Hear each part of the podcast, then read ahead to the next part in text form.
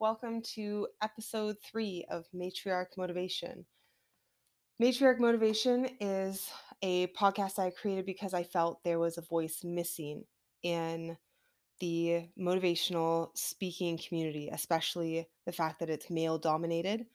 And I believe women should have a greater stance in that, uh, in that, in that right. So, um, I am someone who absolutely thrives on motivational speeches. I love the work of Tony Robbins, Gary Vee, Andy Frisella, Jocko Willink, and these men constantly inspire me to do better, live larger, live harder. And but there are times where I go looking for a female voice and a female power. And there are many women who have done speeches who are extremely inspiring. Michelle Obama, Meryl Streep, um, Angelina Jolie, um, Oprah, Ellen. You know, there there's on a number of I won't I won't say one-offs, but some offs. But the women who make it their passion to be speaking to women and motivate them in our in our power, which I believe is a spiritual and emotional power that is largely untapped and often pu- pushed and cast aside for the highly aggressive and brute force uh, motivation of men. And the women I do see who are very great at their job of motivational speeches and inspiring speeches often share a exterior source for their power. They are sharing, um, talking about how the universe or how they've manifested a spirituality or God outside of them or above them. And I am someone who believes deeply in the power of ours coming from within, that our own spirits guide us, and that our own emotions and thoughts and our capabilities and ideas can can come from within us and that they do. And I don't need to be inspired or pushed um, or led by a greater power outside myself, that I have it within and I build it and I make it and I create it on my own. And I wanted to create a voice. I wanted to put out into the world what I wish to see a voice for women who believe the same. So, this was the birth of matriarch motivation. And I hope this inspires uh, many women who need who need what I was looking for. So this this four part series to begin to open matriarch motivation podcast you can find it on spotify anchor google and you will also find me speaking on youtube. I am video recording all of these uh, if you're watching this you can see that. So the and i decided to share my journey as a surrogate I am currently four months pregnant with a baby girl for two amazing fathers that are based in France. And I am proudly and happily on this journey. But it's a long time coming. If you've listened to the first two episodes, you know where this started back in November of 2018 and um, the ovarian cyst ruptures that I experienced and, and was experiencing. And then um, at the end of episode two, we covered how I finally got to the decision of surrogacy, and that that started with an idea to have a baby on my own. That after multiple ruptures, ovarian cyst ruptures, I was sick and fed up with simply not having built the family I wanted, um, not having carried on having children, and that that was a major struggle for me and so let's start off with who am I? Um, my name is Julia, and I am the founder of Pretty Aggressive Industries. My story started back um, when I decided to recover from a abusive, toxic, intergenerational legacy, um, and I wrote a book on the resiliency tools that it takes to thrive in this life instead of simply surviving. Many of the skills and coping mechanisms that we don't learn when we come from adverse childhood experiences and legacies of trauma and abuse in family systems. So, from that, I built a business on helping women recover from those childhood backgrounds and those traumatic abuse, family legacies, and intergenerational, transgenerational abuse.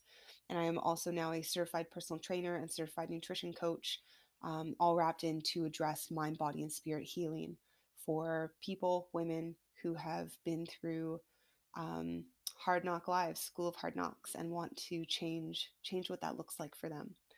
To start running and sprinting and breathing hard in this life instead of feeling like you're drowning all the time. So that's the background where I come from, and um, I deeply believe that sharing our stories and sharing our experiences as women, we are a very tribal species, and building communities of information sharing is hardwired into the woman, the female psyche and that is where we derive our power from and i believe that i would like to i believe in contributing to that so here we are.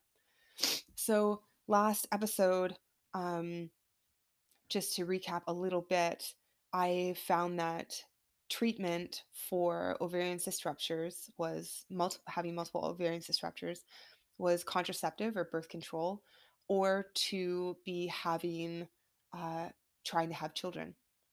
So my my history with that is I currently have a five year old daughter, five and a half, and her father and I split when she was two, and I spent um, many years, including the time that I was having ovarian cyst ruptures, um, very bitter that I was not continuing my my family that I wasn't continuing to have children. I wanted to have many, and I wanted to have many with the man that I married and the man that I had my first child with.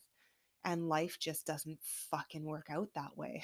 If so many of us have learned anything, life is not going to be wrapped in a box with a pretty bow. And I think that one of the most powerful capabilities that we have as women is to adapt, evolve, change, um, make decisions that allow us to continue living the best lives we can. And that when shit hits the fan, we figure it out. So that's that's what I did. that's what that's what I figured out. I I came to a point after through the ovarian cyst ruptures, one having starting, you know, we as women, we really connect our bodies and our spirits. We really do. We have a we if if we get in touch, if we pay attention, if we are inspired and and guided well, we can develop incredible connections between our body and our spirit. And sometimes this can really elevate the way we live our lives. But it can also be extremely damaging. Um, especially, you know, the most obvious example is how the media talks to us about our bodies and how we talk to ourselves about our bodies after experiencing the media. So, everything from uh, body shaming to body harm to uh, believing that one of our systems is malfunctioning if it's not uh, allowing us to walk the path of a of a maternal being. So many of my questions and struggles with my ovarian cyst ruptures is what will this look like if I want to keep having children? And I turned I turned that fear back in on myself um, throughout the process of, of working of living ovarian cyst ruptures, where I learned I learned that if you are attempting to reproduce, if you are working on having kids, or you are in if you are reproducing, that your chances of having ovarian cyst ruptures lower from something like 30 to 60%.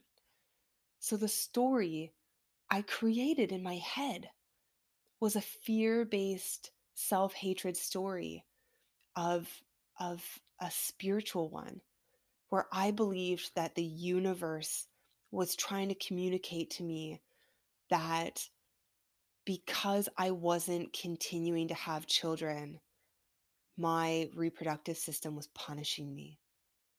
Can you believe that? That that's a story I was telling myself about what my body was doing to me. That um my my own my own female internal genitalia, what made me a woman, was punishing me for not for not doing something I wanted to do that I could do as a woman, that I wanted so badly. And that this this was a message from the universe, the uh, the the world at large to to continue my family system, to continue having children. It's it can be crazy, absolutely crazy making what we tell ourselves. And that's a story I decided on. And I want I want women to understand how powerful our own words can be on ourselves and how they can release us and they can empower us or they can carve us into a corner and they can deafen us they can limit us.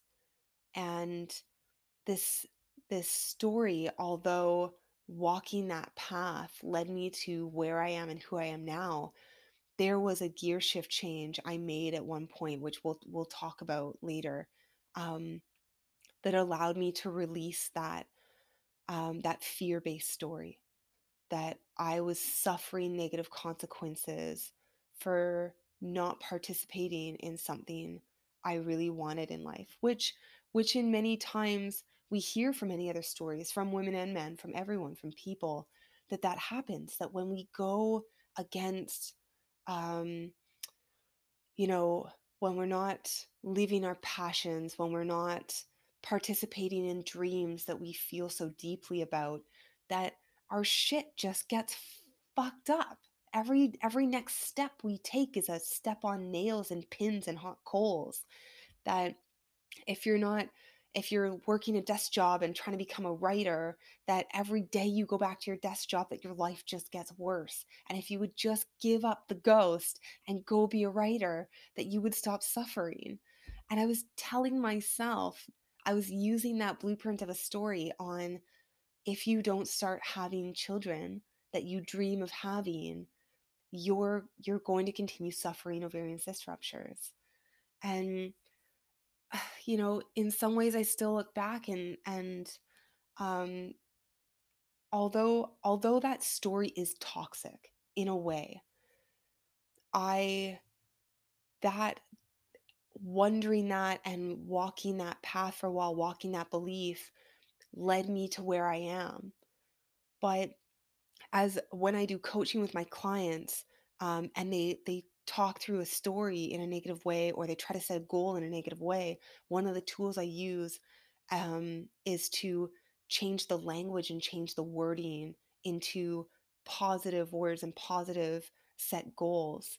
That it's not about punishment, it's not about stopping, it's about what we should start and it's not about what's damaging us it's about what we should be releasing so um starting that path i went i went looking to begin my own family and i looked at the way i'd set up my life you know a lot of people um i i'm almost ashamed or embarrassed sometimes which is my own language about admitting that i'm a single mom and one that's kind of not true. I mean when we hear the word single mom we think of someone who's almost in a de- we used to it's changing that we used to think about someone in a destitute situation where it's uh, money is a struggle and safety and security is a struggle and that they have no help and no support or that they that turning into their families for their their prior like their mother and their father and aunts and sisters and whatever for support is um is somehow a negative and that um, they struggle with their parenting they're probably a bad parent or um, that their life is very hard. But um, that that is not true. Um, and I've experienced it myself. One, I co parent extremely civilly with my ex husband, that we are fully committed to the security and healthy bonding and cooperation for, for our daughter's sake. And we um, share custody very well and we support each other and when someone is struggling or sick we we help out we're not shitty um, and that i have purposely developed a healthy support system of friends so that when i want my children to have friends and i need female friends to um, connect with that I have built that and that I have people I can rely on. That if I need something picked up from the store and I can't get away from my kid or can't get away, if I can't step away from my parenting responsibilities or I need help um, or something comes up, an appointment, and I need her watch, that I, I have a community. And also that I have secure care for my child and that I make enough money to um, you know, have savings and put good food on the table and always pay all of my bills and then have extra money. Like it's not it's not the 1970s where this is a huge social faux pas and no like we're a leper. So um all all of this contributed to as I was looking at the the gap of of what being on contraceptive giving me a 10 month window instead of a six month window of ovarian cyst ruptures to having a child for myself and not one medically or physically needing a male partner in order to do that, I decided to have one for myself. And this decision came um, probably at late 2019 and I kind of proposed this question to a few people in my in my close knit circle. What like what do you think would happen? What would that look like? Do you think I'm like what do you see? Do you think I'm capable of that? Am I crazy? Um, and to think through like what mat leave would look like for me with a new kid um, and not having a spouse and being a single income home and um, feeling very quickly having other people other loved ones respond to me that they that they think that's a great idea and that they think i'm capable of it. If anyone's capable of that it's you julia um, is what, what i hear a lot of. Um, and so i i went searching. I went looking probably in january of 2020 of this year and by I think around by February, my experience with that was looking for a fertility clinic and costing out and understanding that it might not be a one time thing. So, understanding the science of it, that not every embryo transfer or um, sperm donor medical visit um, will will yield results that I may have to go through this process multiple times before actually becoming impregnated how much is, will that cost me? How much am I willing to pay for that experience? Um, do I know any men in my community who would be willing to donate for free? I mean, I'm sure they love practicing, but the amount of legal responsibility or legal um, boundaries that they would have to consider that. And um, so to look through fertility clinics and to find proud fertility um, they have now th- this is a great company and they they offer a range of fertility uh, I guess services. Now they have a location listed in Vancouver, British Columbia, Canada. And they have their main location, and it was developed by a man named Nathan Chan, who's an incredible person. He's um, very loving, and he developed uh, the first base in Calgary, I believe, and then a second location in Vancouver and another location out in the east coast of Canada. So, um, finding Proud Fertility online, it was that and another company called the Olive Tree, I believe, both based close to my hometown in Vancouver, BC. So, as I'm looking at this website, I, I choose Proud Fertility and I click on services and in the drop down menu, there's like fertility, IVF treatment, and surrogacy.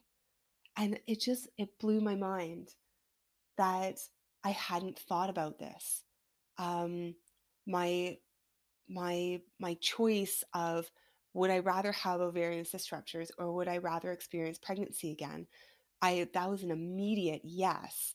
And then having a child for not just 18 years, because no one's your kid just for 18 years. They're your kid for the rest of their lives. You never stop being a parent ever. Um, and I get this, even at this age of only having a five year old. I know she's, I, we all have kids forever. And me going to my parents as their child still, they're not done being parents. They never will be. So um, to understand what a long term um, what a long term development or experience that is for just experiencing nine to 10 months of a pregnancy to not have ovarian cyst ruptures. Like I was very ready for this. But to have surrogacy come up in the services menu, I clicked on it. It was almost immediate. I, I, I had this powerful curiosity in kind of knowing what that was, but not remembering that was an option not recognizing that that was an option that I that I could participate in. And it only it took a matter of minutes of reading the descriptions and reading what what that entailed that I knew surrogacy was for me. I um I knew that that was something I wanted to give.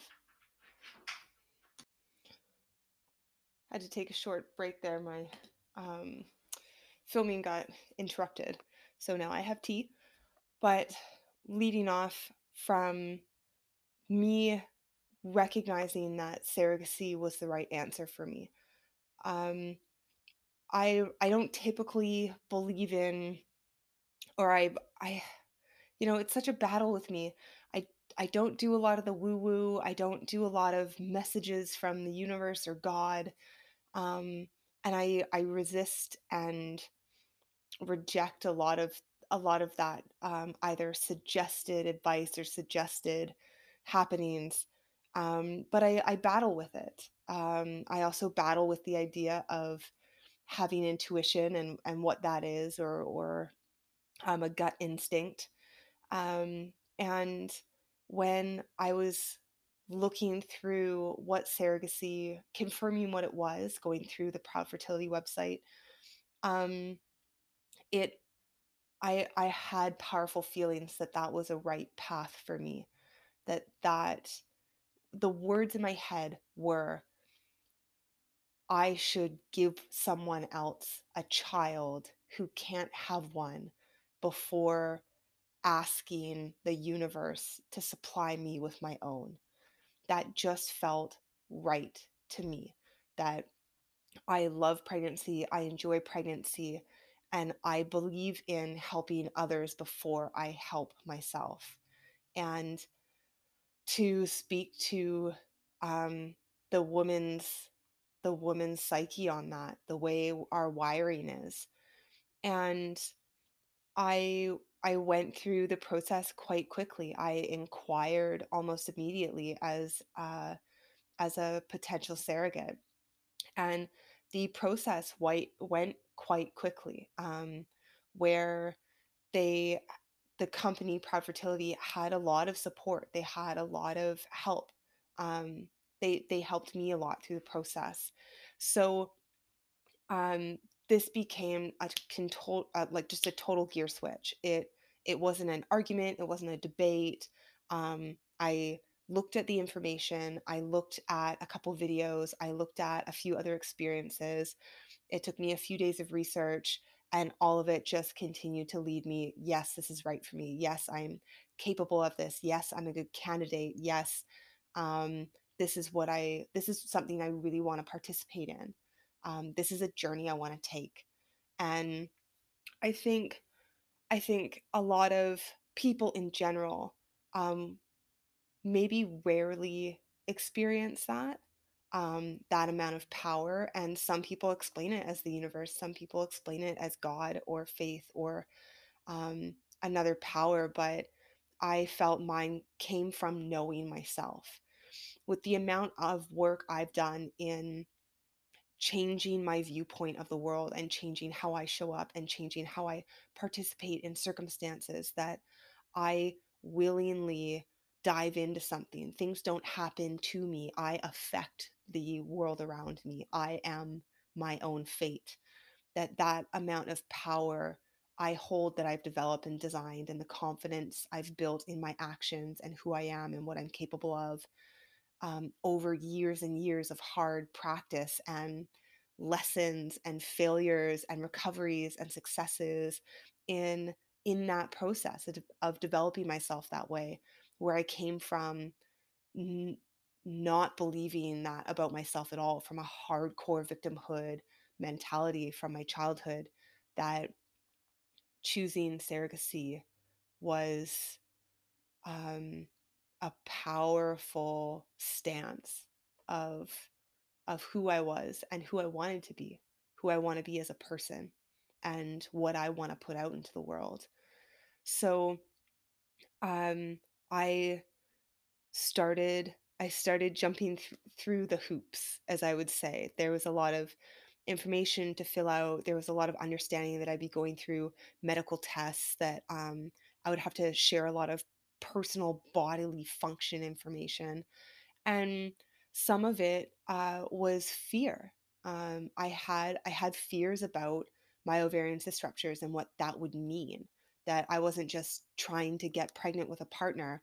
I was um, hoping to be a optimum housing unit for someone else's child and that I was going to be a responsible facility, a responsible oven for someone else's bun. And I wanted I wanted the proof that um, I could I could hold a pregnancy, and I was worried because of the ruptures that I wouldn't be able to.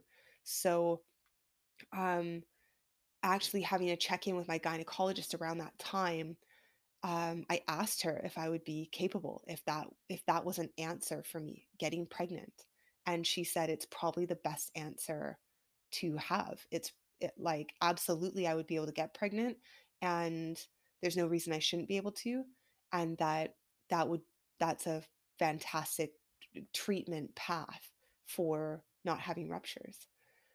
So um, the process went rather quickly where I was uh, the the company is just set up so well. It's such a fluid um, series of events where you're put through a psychosocial analysis to make sure that you're not crazy um, and not like trying to have someone pay you to make a baby that you're going to try to keep or steal um, which is a it's, it's a big thing it's a big issue that a lot of other people worry about and that ha- like even after women do give up the baby from a surrogacy, not give up, but yeah, give, give. Even when women give the baby to the intended parents, there's often times of remorse um, or times of of other wishes, which um, we'll absolutely get into that journey and that path in in the next video. Um, but I went through profiles. I got to choose the intended parents, and they chose me back through developing profiles and having multiple videos and written profiles shared with me. Um, and that was that was a beautiful journey and exploration of itself.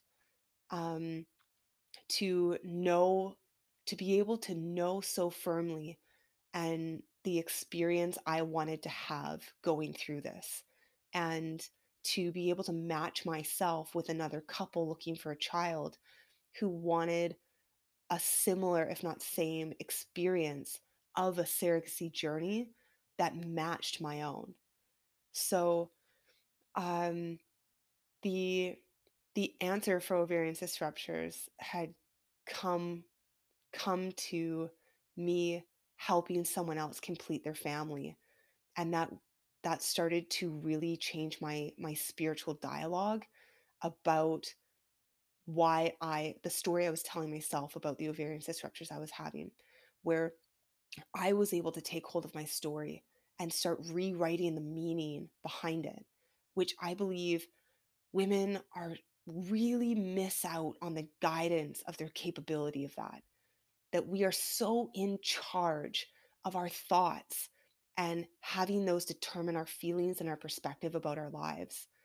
And we need to begin fiercely harnessing that. And yeah, I I was able to change that story from I'm having ovarian cyst ruptures as punishment. My body is telling me to have more children. To um, I'm I I feel the need to help create, develop, fertilize, incubate more family systems.